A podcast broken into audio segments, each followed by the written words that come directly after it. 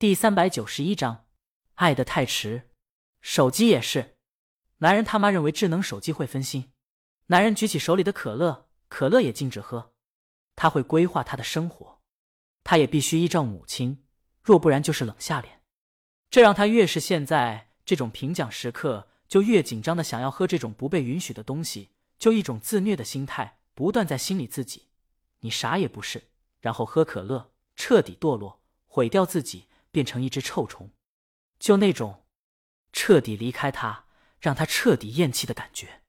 但又有一道枷锁束缚在他身上，笑也好，道德也罢，于心不忍，不能反抗。臭虫，江阳想不到男人这么有才，竟然有这样的烦恼。对于男人的遭遇，江阳说他特能理解。这世界上对个体而言，最可怕的就是跟妈妈的冷战了。男人看他。你妈也这样，江阳，那没有，我妈直接打，但道理一样。江阳，看在一瓶可乐份上，我给你支个招。男人看他什么，娶个爱你的厉害老婆。江阳觉得这简直实现了自己的梦想，造你妈的反。男人错愕，这什么破办法？家里闹耗子呢，引一条狼进去，那还活不活了？江阳想了想，不行吗？男人看他。你当所有人都是大魔王吗？就在这时，江阳手机叮响了一声。江阳拿出手机看了一眼，又抬头看了看男人。男人几乎把手里的易拉罐捏碎。结果出来了。江阳点下头。鸟人一等奖。男人把可乐一口吞了。正常，他早有预料。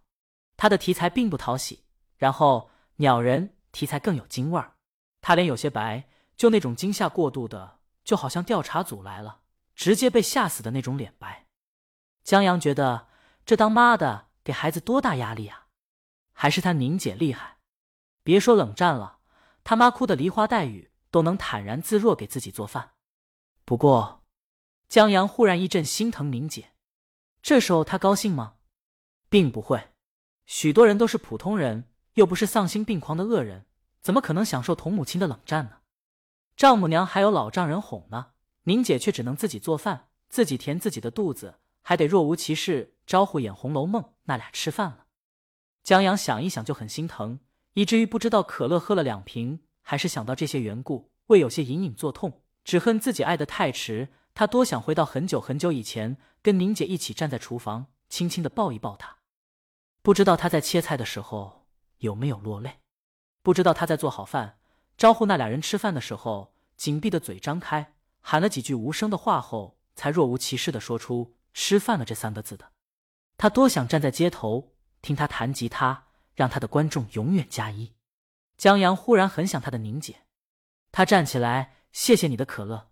我想，如果江阳顿了顿，娶一个厉害老婆行不通的话，我想，摆脱的唯一办法就是战胜他，超越他。他得过多少奖？你就拿多少奖，我有不少本子，绝对能超过你妈。想试一试的话，你找我。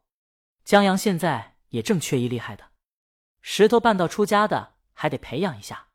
然后文老师也有自己的公司，看鸟人和十二怒汉本子还不错，偶尔客串一下还可以。让他一直担任导演，文老师肯定不会干。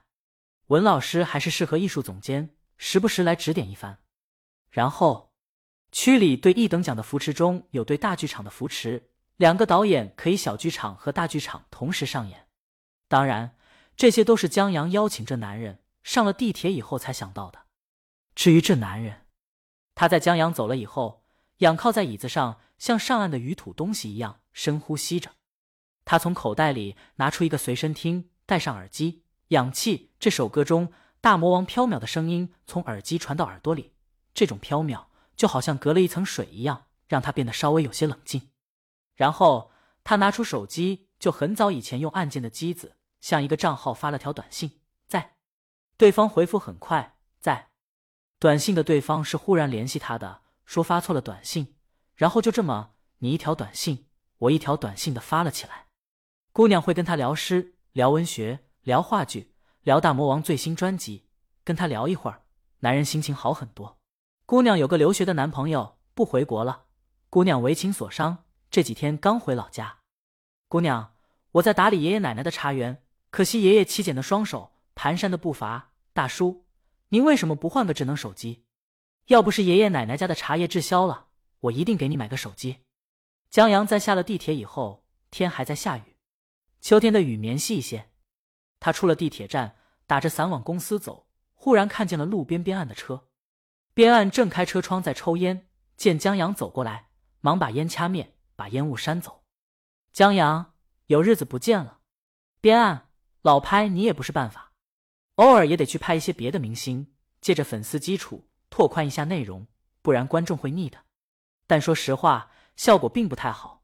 大家关注他的推推号，还是想吃大魔王和江阳的狗粮。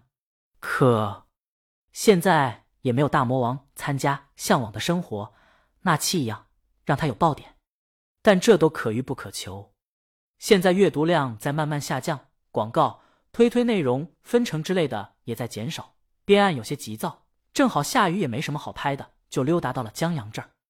江阳向他摆下手，朝大厦去了。进大厦刷卡时，江阳看到前台有个人头秃秃的，只有几根毛在顽强生长，看起来挺可爱的。江阳觉得他们好像认识自己，但又好像不认识，就那么看着他，想过来，但让另一个人拦住了。江阳没来得及多想，上了电梯。在办公室里，李清明坐在高脚凳上，怀里抱着吉他，看着面前的六线谱，忽然若有所思的抬起头。他听到歌了。不到两秒钟，江阳推门进来：“老婆。”李清明疑惑：“怎么还听出撒娇的意思了？没得一等奖。”文老师说：“一等奖。”江阳从后面抱住他：“中秋节去你家的时候，有我呢，我坚定站在你身边。到时候要冷战了。”个人安慰各自老婆，谁怕谁啊？他只恨认识的太迟了。